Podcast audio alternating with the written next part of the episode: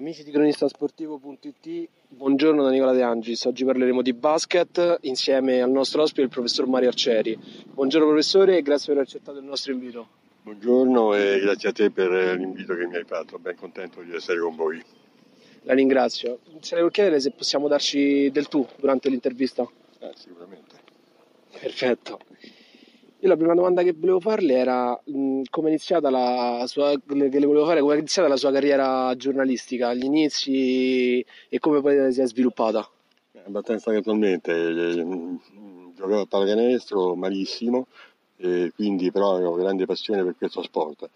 Ho avuto l'opportunità di avere un contatto con il Corriere dello Sport eh, parlando con Girelli, che era Andrea Girelli, che era il capo del servizio all'epoca, parliamo del 69, quindi di molti anni fa, e, oltre 50.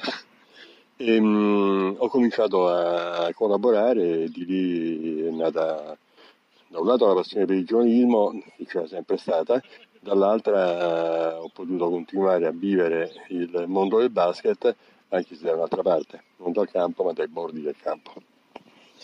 Lei ha, parte, cioè, partecipato a sette Olimpiadi, altrettanti mondiali, europei. Mh, quali, sono, quali, cambiamenti hai visto nel corso di queste competizioni e nel corso comunque degli anni? Perché comunque queste competizioni hanno cadenza ogni quattro anni. Eh, non tanto, cioè anche eh, nei grandi eventi, ma soprattutto vivendo costantemente la pallacanestro in Italia che per il mondo, le coppe e tutto, quindi ogni anno, anno dopo anno, il, la pallacanestro si è evoluta come norme e di conseguenza anche come comportamenti tecnici, tattici in, in campo.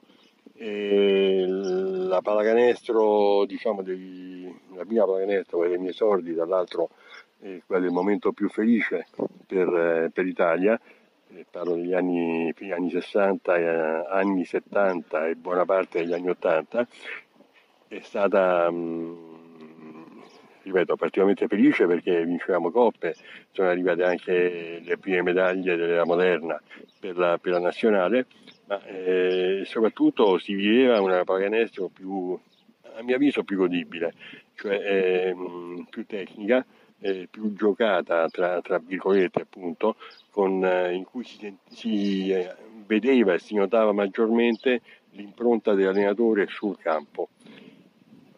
E progressivamente ha prevalso sempre di più l'aspetto fisico, ma anche questo è abbastanza normale perché è cambiata la morfologia proprio delle, delle, delle persone. E in 50 anni eh, è cresciuta l'altezza media, eh, probabilmente in tutto il mondo. Soprattutto ehm, adesso abbiamo, non so, penso a Doncic, che magari forse non è un esempio di mobilità, però una tecnica, un movimento di piedi eccezionale. Parliamo di, di, di, di giganti, giganti ovviamente cioè ragazzi di 2 metri, 2 metri e 5 che eh, corrono come un tempo correvano i, ragazzi di, 1,80 e che riescono ad essere degli ottimi registi, degli ottimi playmaker, sia come visione di gioco, sia anche come rapidità per gli spostamenti di mani, di passi, di piedi e tutto. Ecco, c'è stata, c'è stata un'evoluzione a mio avviso innanzitutto eh, tecnica, fisica, che poi ha comportato anche un'evoluzione tattica perché è evidente che a quel punto poi bisogna anche, mm, come dire, ehm, raccordare eh, quelle che sono le esigenze che hai, le disponibilità che hai di eh, materiale fisico con quelle che poi possono essere le applicazioni tattiche sul campo. E quindi si è, si è mm, forse dimenticato da un certo livello in poi di età e di, di impegno il, il, lavoro diciamo, in palestra sugli schemi eccetera per puntare più che altro sulla velocità, sulla rapidità, sui contatti fisici, sulla forza sotto canestro. E poi c'è la grande piaga, a mio avviso, del famoso cosiddetto pick and roll, che è dilagante e a mio avviso devastante per lo spettacolo godibile, se poi se non mi piace poi eh, vedere eh, giocatori giganti che fanno a sportellate è un altro discorso. Se vogliamo vedere però veramente il gioco giocato, ripeto, e allora forse and roll è un po' eh, una bestemmia, però perché ce n'è tanto?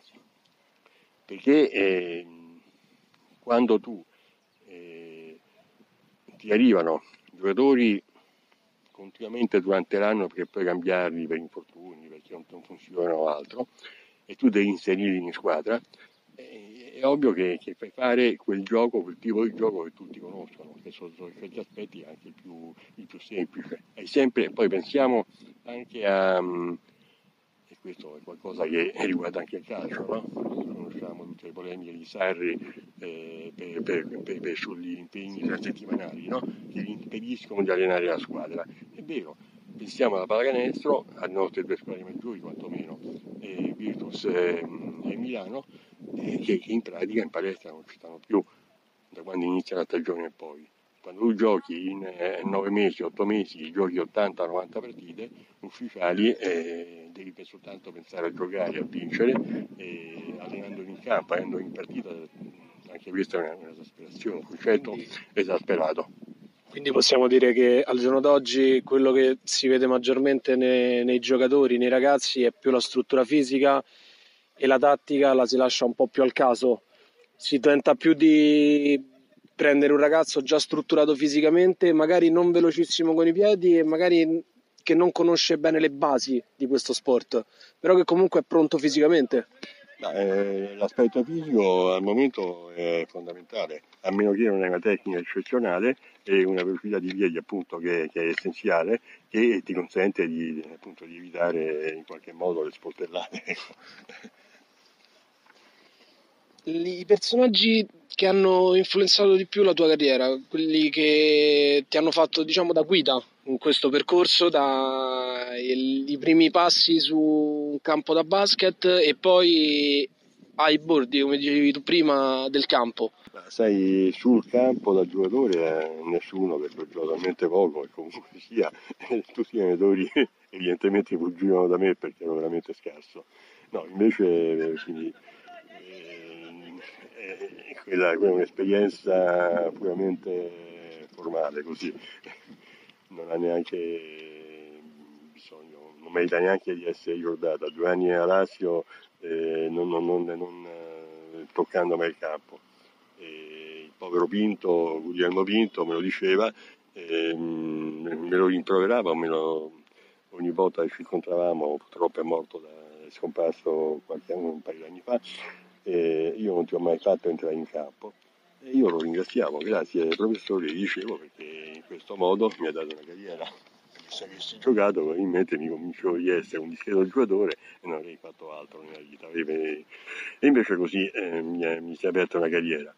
Mh, personaggi, eh, a livello tecnico, beh, sicuramente Valerio Bianchini perché siamo riusciti assieme tutto sommato. E, mh, la Cantutra, poi Roma, e poi ancora dopo abbiamo scritto un libro insieme eh, sulla, sulla, storia della pallacanestro, quindi eh, è una persona a cui sono molto legato. Ehm, certo, i grandi allenatori sono quelli che ti restano più, più eh, a, cui, ai quali, coloro ai quali rimani più legato. Parlo di Messina, parlo di Scagliolo. Un personaggio che forse è dimenticato, che però è stato importantissimo anche nella storia del basket romano, è il Cafiero Perrella, che è scomparso una decina d'anni fa ormai. Lui era eh, giocatore, allenatore della, è stato un giocatore allenatore della Lazio ehm, quando c'era il, la, dire, il confronto eh, stracittadino tra Stella Azzurra di Antonino Costanzo e appunto la Lazio di Verella il Capitano Perella era mio eh, collega di stanza a, a Lina, quando avevo i primi, primissimi anni da giovane, eh, ho lavorato per sei anni, sette anni a, appunto a Lina prima di, di fare il giornalista e, e in stanza avevo Capiero. Il Capiero è stato fondamentale per me perché eh, nel raccontarmi tutte le sue storie, tutta la sua esperienza di, di giocatore prima e di allenatore poi, ha, ha contribuito Uh, tra l'altro lui è anche stato um, collaboratore del Corriere dello Sport per, uh, per la rubrica basket, quindi c'era anche questo punto in più, avevamo anche questo punto in più di contatto. E lui è stato fondamentale per me eh, sicuramente nell'avviarmi, nel aumentare la mia passione per la pallacanestro, ma anche quella per il giornalismo. Secondo te la nazionale maggiore italiana mh, riesce ad avere una risonanza tale da far avvicinare sempre di più i ragazzi a questo bellissimo sport. Ricordo comunque, ad esempio, Atene 2004, quando nazionale comunque conquista una medaglia d'argento, batté gli americani, cioè gli americani che vengono visti come gli dei della pallacanestro ai quali i ragazzi si ispirano. Magari se uno parla con un ragazzo dice e mi piace Steph Curry piuttosto che un giocatore italiano, ha la possibilità nazionale magari di tornare anche a livelli alti e far avvicinare ancora più ragazzi? Ieri Mancini, il CT della nazionale italiana di calcio, ha detto una cosa molto importante. Ehm, nelle maggiori squadre italiane, quelle che dominano, dominano vabbè, Napoli domina, ma anche quelle che stanno veramente sotto, ci sono 6, 7, non più di 7 giocatori eleggibili per la nazionale, cioè gli italiani. Nel basket è la stessa cosa. E, ehm, anzi, forse nel basket è ancora peggio, perché il turnover di... perché è una storia questa che eh, ha radici molto più antiche rispetto al calcio. Il calcio è da, da una quindicina d'anni, 20 anni che, che, si affida al mercato internazionale, per così dire, mentre il basket eh, questa, questa via l'ha iniziata molto prima, inizialmente all'inizio con, molta, con dei, degli ottimi risultati perché arrivavano giocatori veramente importanti dall'America, ma non soltanto dall'America, dalla Jugoslavia, eccetera. E adesso invece è diventato veramente un uh, grand hotel in cui, con le porte girevoli in cui si entra, si esce e il campione italiano è diventato un campione di formazione, di formazione per giovani stranieri che eh, a giocare e poi se ne vanno, a, se ne vanno all'estero in, in piazze più remuneranti sotto l'aspetto economico ma anche come soddisfazioni eh, sportive. E questa è una cosa molto grave. Perché? Perché ha tolto risorse alla nazionale. Cioè, non è un caso che noi non riusciamo più a trovare un giocatore alto in centro, o abbiamo molta fatica, contiamo sulla punta di dita, Biliga è un 2 metri, ma per pivot. Tessitori arriva a 2,7 m, grandissima generosità, ma insomma tecnicamente non è forse un, un genio. Adesso c'è Caruso, che eh, potrebbe eh, rappresentare una realtà molto importante per, um, per Pozzecco, però eh, è tutto da scoprire ancora. E naturalmente senza parlare di Banchero che a mio avviso e spero proprio di venire smentito eh, perché eh, da lui dipenderanno i sorti della nazionale, sinceramente, perché è veramente un fuori classe, però io credo che non verrà mai in Italia o comunque non verrà subito, quindi ai mondiali, perché lui a mio avviso lui spera di entrare nel Dream Team americano, ha tutte le possibilità di farlo, da, da, da, da, rookie che sta battendo tutti i record storici, per cui la nazionale quindi ha numeri contati, cioè giocatori contati proprio, dipende dal, dal, fatto che siamo tutti presenti e tutti in buone condizioni, ne abbiamo 12-15 eh, discreti. E realtà dice una cosa, noi abbiamo degli eccellenti numeri 1, non abbiamo nessun numero 2 comunque abbiamo dei pessimi o dei, dei numeri due, cioè delle riserve, no? è molto scarse. Se abbiamo tutti i migliori disponibili possiamo fare i risultati, se ce ne viene a mancare qualcuno non abbiamo chi possa sostituirli. Questo lo diceva chiaramente quando era uscita internazionale 15 anni fa, però quando la nazionale ha cominciato il suo declino, cioè dopo Atene, che tu hai ricordato, e, e fino adesso all'arrivo di di Pozzecco, ma già Sacchetti l'aveva risollevata come risultati, come squadra, come gruppo. Però se poi vediamo cosa c'è dietro questo gruppo, vediamo che c'è ben poco. Quindi per tornare a vincere serve comunque puntare sui ragazzi, sui giovani che si avvicinano e farli magari crescere, quindi dando più spazio nelle squadre per poi, come ho detto prima, portarli magari a giocare nella nazionale e risollevare le sorti di questa nazionale? Dando una speranza a questi ragazzi, anche a talenti ce ne sono. Se però questi talenti molto bravi a livello giovanile, ma soprattutto nella femminile, di cui poi vorrei intervenire, poi non hanno a livello giovanile, poi non hanno un buon futuro nelle, o non, non, ottengono fiducia nelle squadre più importanti quando, quando crescono di età e si accontentano di eh, vegetare, a mio avviso, nelle serie minori, magari con un piccolo compenso economico che eh, gli consente così di dare un senso a quello che continuano a fare. In America, dopo il college, o vai nell'NBA o smetti di giocare. Ci sono altre leghe che però sono leghe amatoriali, lo fai per divertimento, non lo fai come mestiere. In Italia invece abbiamo la Serie A, che sarebbe proprio rappresentare la, l'NBA, e poi abbiamo la 2, la B, la C.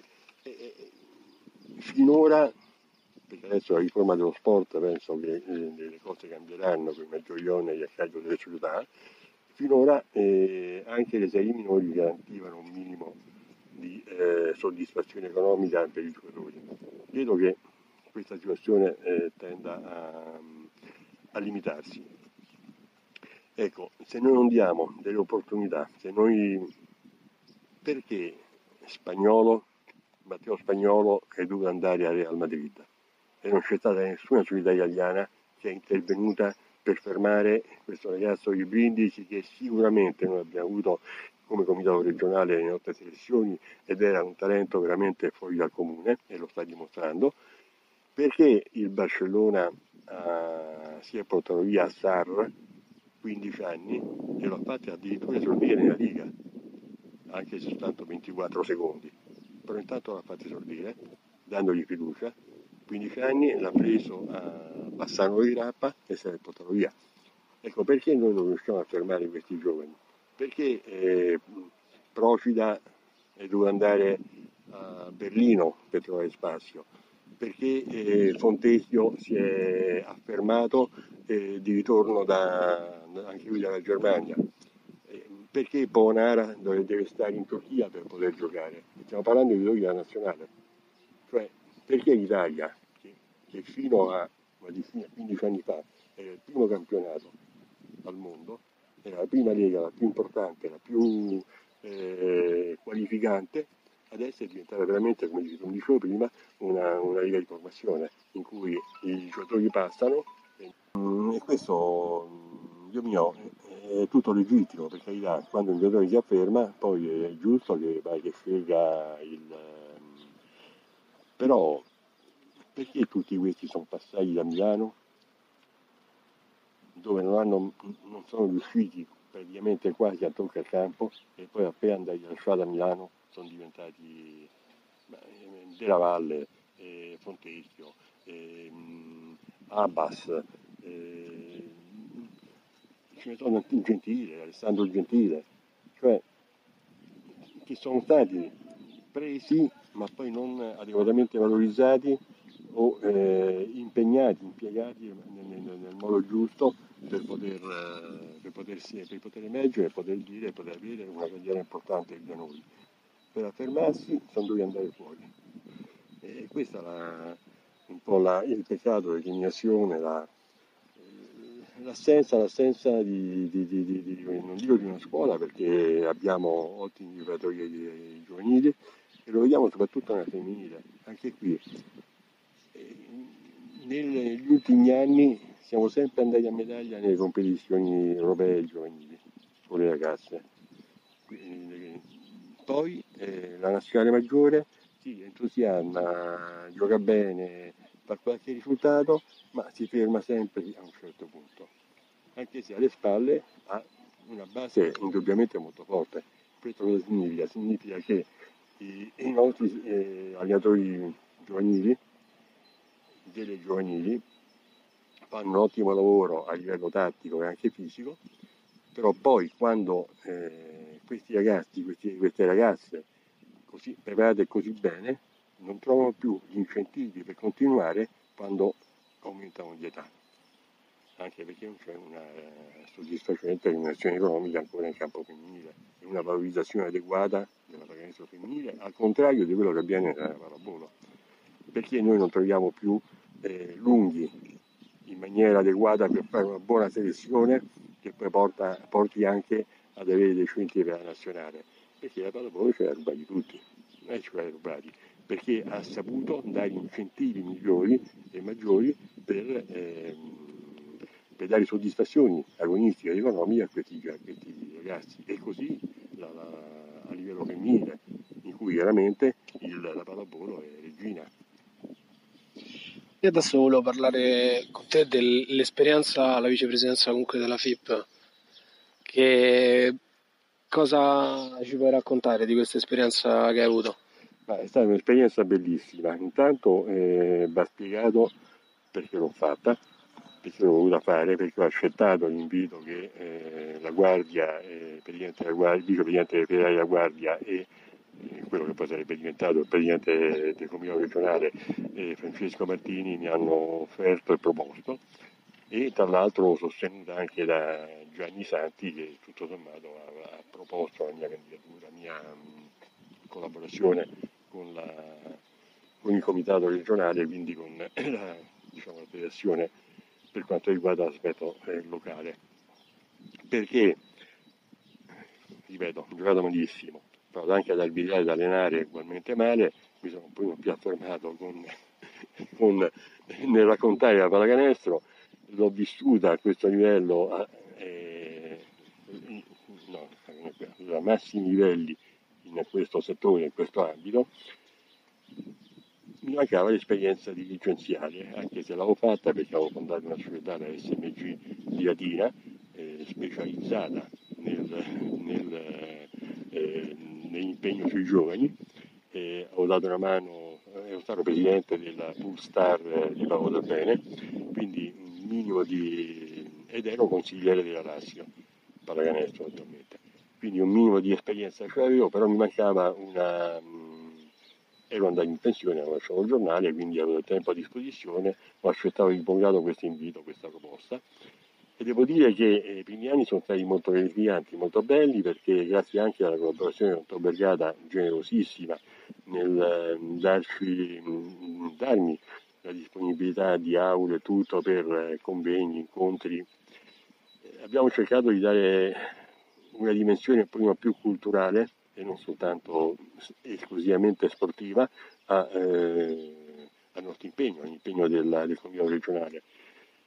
Una cosa, però molte cose invece mi hanno diciamo, amareggiato, per esempio la, la consapevolezza già conosciuta e comunque si è confermata di, della difficoltà di trovare, di eh, realizzare un clima di effettiva collaborazione tra tutte le società del, del territorio regionale. Cioè, sempre, sì, abbiamo sempre assistito a una eh, una sorta di contrapposizione, di, mh, mm, ecco, di, mancanza di collaborazione.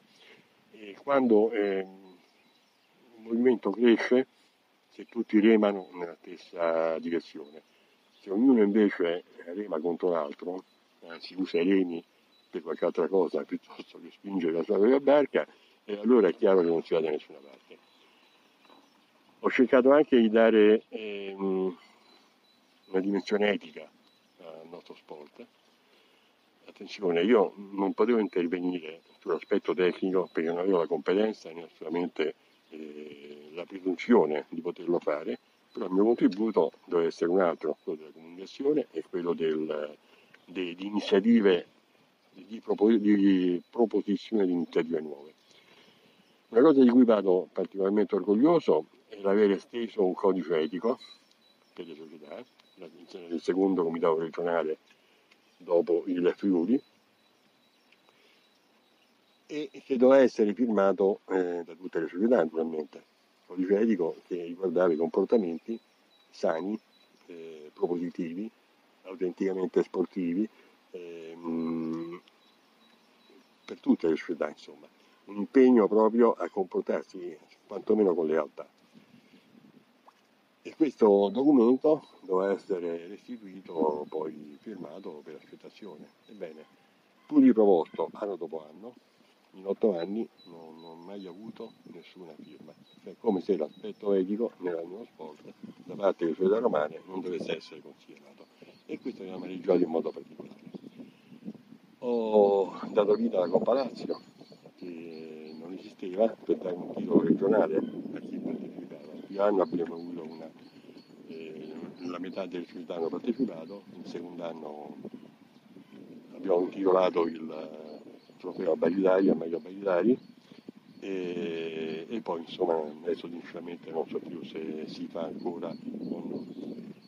E l'altra cosa per me molto importante è stato per esempio i Basket Awards, cioè i premi della, della pallacanestro, indirizzati sia alle squadre e ai giocatori più importanti che siamo messi maggiormente, siamo messi maggiormente in evidenza durante la stagione, sia eh, finalizzati a ricordare la nostra storia, quindi a, a premiare dei grandi campioni, dei grandi allenatori, dei, dei, dei, dei grandi dirigenti, cioè personaggi che hanno fatto la storia.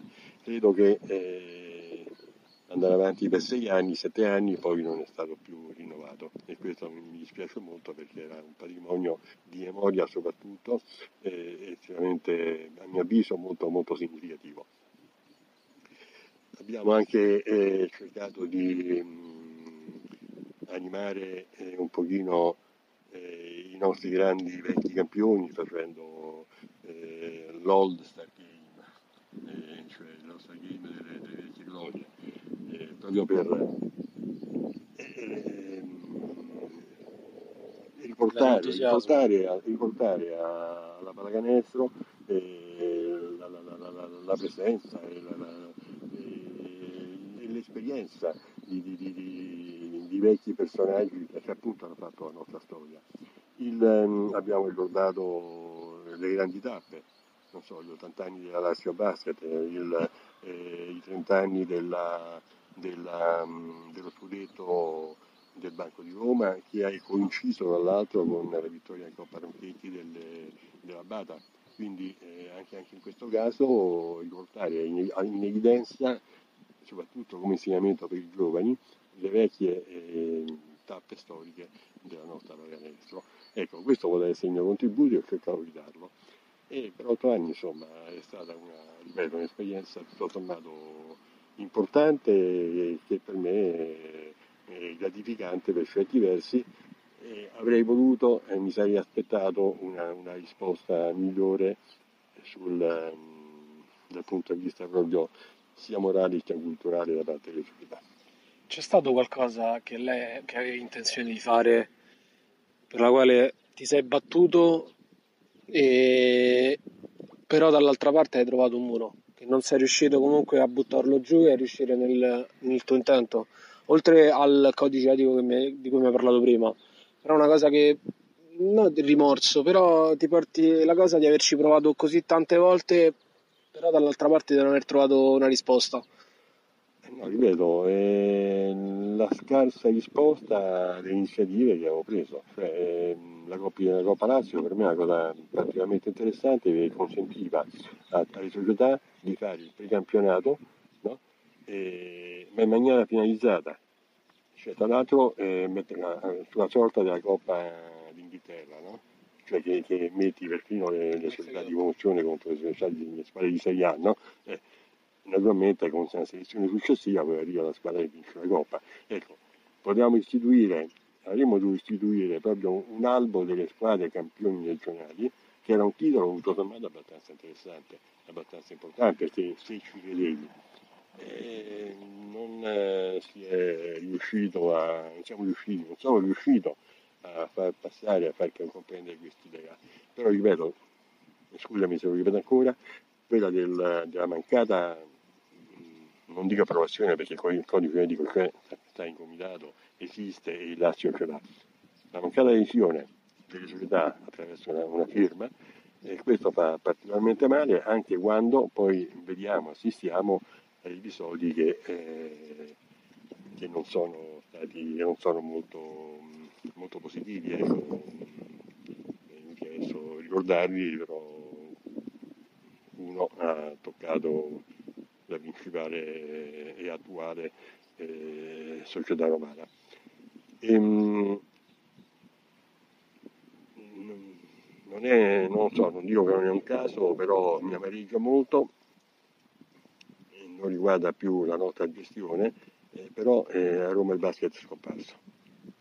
È scomparso a livello di, di elite, via la Virtus Roma, via l'Eurobasket, eh, in serie in serie in A2 stenta eh, la Terra Azzurra che o si rompe un altro idolo oppure eh, difficilmente si salverà.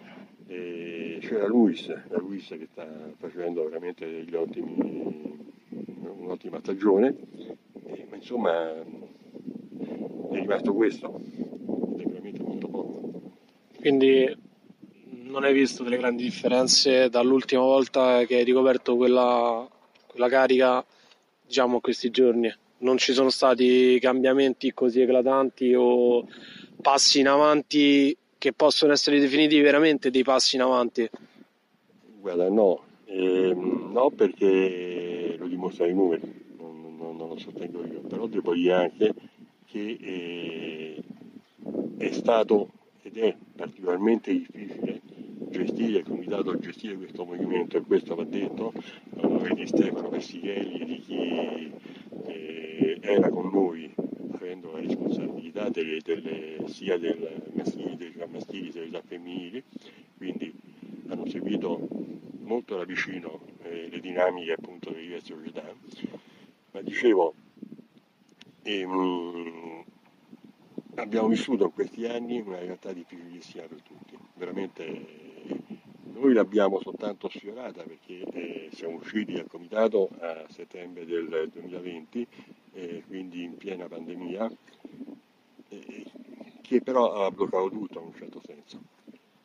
Dopo il post pandemia l'hanno dovuto gestire condizioni difficili, come puoi immaginare, l'hanno dovuto gestire il nuovo, il nuovo comitato e sicuramente non è stato facile, quindi non posso assolutamente mh, accusare o penalizzare o, o, o non valutare, non valutare in maniera negativa quello che è il loro operato. Lavorano in condizioni difficili, saranno ancora più difficili dal, dal, dal primo luglio, quando con eh, l'entrata in vigore, dopo tutte le proroghe, della riforma dello sport, sarà praticamente sarà ancora, ancora più difficile, ancora più complicato ehm, gestire le società sportive per l'aumento, l'incremento di oneri carico. Volevo chiudere l'intervista chiedendoti il ricordo più bello, il momento, la persona che hai incontrato in tutta questa lunga carriera nel mondo della palla spicchi. Allora, premesso che io ho cominciato quando il basket finalmente cominciava la sua ascesa, quindi ho vissuto tutta la sua fase ascendente negli anni 70 in cui vincevamo 2, 3, addirittura 4 coppe su 5 tra uomini e donne ogni anno. Quindi era un momento veramente di grande e, e fino a tutti gli anni 80 con qualche eh, coda anche negli anni 90. Quindi di momenti belli, gratificanti, non vissuti tanto perché poi si partecipa attivamente anche a quello che, che segue. No?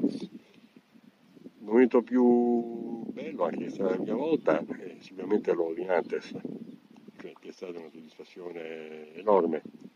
L'uovo di Parigi, l'argento di, di Atene, personaggi, eh, personaggi, quindi vuol dire circostanze, condizioni tantissime, perché la, la, la, la dare tante ehm, in questo periodo personaggi, anche questi, eh, dipende anche dal... Allora, lavorando al Corriere dello Sport è chiaro che noi avevamo le nostre piazze diciamo, di diffusione eh, più importanti e da un maggior attenzione. Allora ricordo Rieti, ricordo Rieti di Pentassuglia, di Bunamonte, di Zappolini, di Willy Sojourner, di Riff Milley, le trasferte che si facevano in coppa con, con Rieti che erano delle, delle, veramente delle scampagnate eh, tra amici e che però poi quando stavano in campo giocavano e, e vincevano. E, mh, la, la, Perugina Jeans, la Tela Azzurra con, eh, appunto, con Mario Bianchini e alcuni amici come, veramente amici come Fossati o Giancarlo Lazzari. E Graziano Maghin, eh, Dave Sorenson, personaggi veramente di uno spessore veramente grande. Ripeto, il Banco di Roma di cui ho vissuto tutta l'epopea, per così dire, in Italia e in Europa.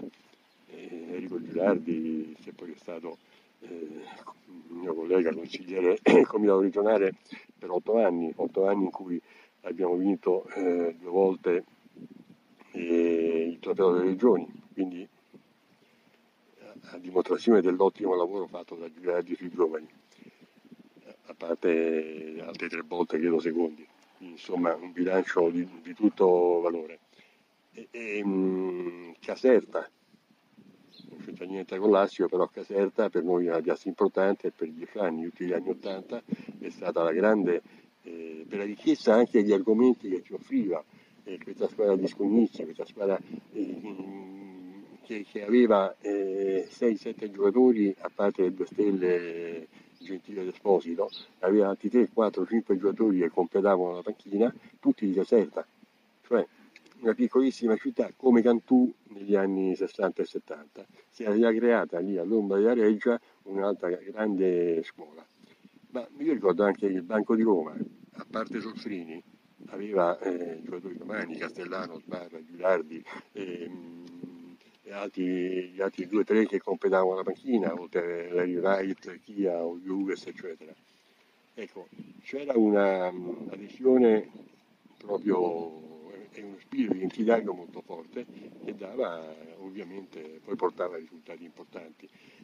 Tutti questi, è difficile dire, ti ho detto di Bianchini perché è difficile tra tutte queste situazioni estrapolare, ma ripeto anche, ma io ricordo anche con grande affetto Dan Peterson per dire, eh, perché eh, all'epoca della grande Milano, del grande Billy, eh, ovviamente si, si seguiva il di Milano in Europa.